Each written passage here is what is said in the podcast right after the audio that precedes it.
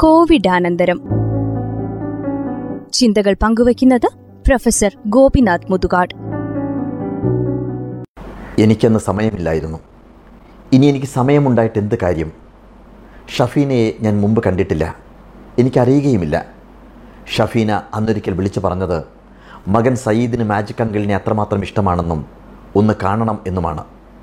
വല്ലാത്ത തിരക്കിലാണ് പിന്നീടാവാം എന്നായിരുന്നു എന്റെ മറുപടി. നാളുകൾക്ക് ശേഷം വീണ്ടും ഷഫീനെ എന്നെ വിളിച്ചു. മാജിക് പഠിക്കണമെന്നാണ് മകന്റെ ഏറ്റവും വലിയ സ്വപ്നമെന്നും എന്റെ ഒന്ന് രണ്ട് പുസ്തകങ്ങളെങ്കിലും തരാമോ എന്നുമായിരുന്നു ചോദ്യം. അന്നും ഓരോ തിരക്ക് കാരണം എനിക്ക് കാണാൻ ആവില്ലായിരുന്നു. വീണ്ടും വീണ്ടും വിളിച്ചപ്പോൾ ഭിന്നശേഷി കുട്ടികൾക്കായുള്ള ഡിഫറന്റ് ആർട്ട് സെന്ററിന്റെ പൂർത്തീകരണത്തിന്റെ തിരക്കിലാണ് അതിന്റെ പേരിൽ അത് കഴിഞ്ഞ് കാണാമെന്ന് ഞാൻ പറഞ്ഞു. ഷഫീന പിന്നീടൊരിക്കൽ വിളിച്ചു പറഞ്ഞത് മറ്റാരെ കണ്ടില്ലെങ്കിലും മാജിക് അങ്കിളിനെ കാണാൻ വേണ്ടി അവൻ അത്രമാത്രം കൊതിക്കുന്നു എന്നാണ്. പിന്നീട് അടുത്തൊരു നാളിൽ ഷഫീനെ വീണ്ടും വിളിച്ചു. ഒരു പൊട്ടിക്കരച്ചിലോട് കൂടിയായിരുന്നു തുടക്കം. മകൻ ഇന്നലെ ജി ജി ഹോസ്പിറ്റലിൽ വീണ്ടും അഡ്മിറ്റായെന്നും അവൻ കണ്ണു തുറക്കുന്നില്ലെന്നും ഇനി സാറിനെ കാണാൻ ആവശ്യപ്പെടില്ലെന്നും പറഞ്ഞ് കരയുകയായിരുന്നു ഷഫീന. അടുത്ത നിമിഷം ഞാൻ ജി ജി ഹോസ്പിറ്റലിലേക്ക് പുറപ്പെട്ടു. അവിടെ ചെല്ലുമ്പോൾ മൂക്കിൽ ട്യൂബിട്ട് അവൻ കണ്ണടച്ച് കിടക്കുകയായിരുന്നു. ഒരു സിസ്റ്ററും ഷഫീനയും അവനെ ആവത് വിളിച്ചുണർത്താൻ ശ്രമിച്ചു. അവന്റെ അരികിലിരുന്ന് ഞാൻ വീണ്ടും വീണ്ടും അവനെ വിളിച്ചു. അവന് വേണ്ടി കൊണ്ടുവന്ന പുസ്തകം അവന്റെ കയ്യിൽ വെച്ച് പിന്നെയും പിന്നെയും തട്ടി വിളിച്ചു അത്ഭുതപ്പെടുത്തിക്കൊണ്ട് അവൻ പതുക്കെ കണ്ണുകൾ തുറന്നു. കയ്യിൽ വെച്ചു കൊടുത്ത പുസ്തകം തുറന്നു നോക്കാൻ അവൻ ശ്രമിച്ചു. അപ്പോഴേക്കും അറിയാതെ അവൻ ഉറങ്ങിപ്പോയി. കുറേ നേരം കാത്തുനിന്നെങ്കിലും അവൻ ഉണർന്നില്ല. ഷഫീന ഒരിക്കൽ കൂടി വിളിച്ചു. ഫോൺ എടുക്കാൻ എനിക്ക് കഴിഞ്ഞില്ല. വേദിയിൽ നിന്നിറങ്ങി ഞാൻ ഷഫീനയെ തിരിച്ചു വിളിക്കുമ്പോൾ ഫോൺ ഓഫായിരുന്നു. അധികം വൈകാതെ ചന്ദ്രിക പത്രത്തിലെ സബ് എഡിറ്റർ ഫിർദൌസ് എന്നെ വിളിച്ചു. ഒരിക്കലും കേൾക്കാൻ ആഗ്രഹിക്കാത്ത കാര്യം ഞാൻ കേട്ടു. കടുത്ത വേദന തോന്നിയ നിമിഷങ്ങൾ. എനിക്ക് എന്നോട് തന്നെ വെറുപ്പ് തോന്നി. ആദ്യ നാളിൽ തന്നെ അവനെ കാണാൻ പോയിരുന്നെങ്കിൽ ഉണർന്നിരിക്കുന്ന കാലത്ത് തന്നെ അവന് പുസ്തകം കൊടുക്കാമായിരുന്നു. ഒന്ന് രണ്ട് മാജിക്കുകളെങ്കിലും പങ്കിടാമായിരുന്നു. ഇന്നലെ വല്ലാത്തൊരു കുറ്റബോധം എന്നെ പൊതിഞ്ഞു. എങ്ങോട്ടാണ് ഞാൻ ഈ ഓടുന്നത്?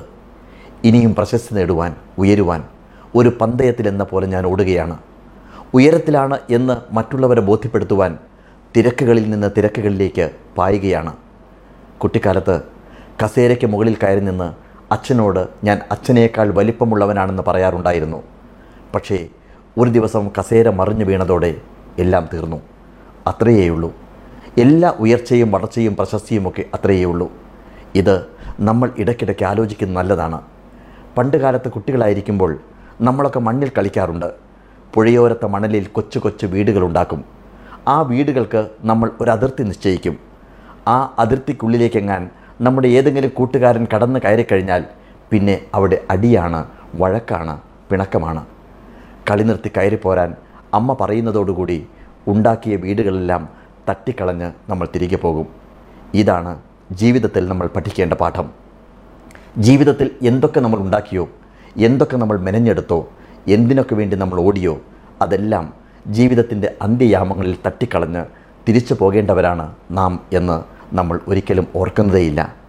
അതിർത്തി തർക്കത്തിന്റെ പേരിൽ കോടതി കയറി ഇറങ്ങുമ്പോഴെല്ലാം എല്ലാ ഭൂമിയും ഉപേക്ഷിച്ച് ഈ അതിർത്തി വിട്ട് പോകേണ്ടവരാണ് നമ്മൾ എന്നത് ഓർക്കുന്നതേയില്ല. എല്ലാ വഴക്കുകളും എല്ലാ പിണക്കങ്ങളും എല്ലാ തിരക്കുകളും നഷ്ടപ്പെടുത്തുന്ന ഒരുപാട് സ്നേഹബന്ധങ്ങളെ ഒരു നാളിൽ നമ്മൾ തിരിച്ചറിയും. അപ്പോഴേക്കും അവർ എത്തിപ്പെടാനാവാത്ത അകലങ്ങളിലേക്ക് പോയിട്ടുണ്ടാവും. സയ്യിദിനെ പോലെ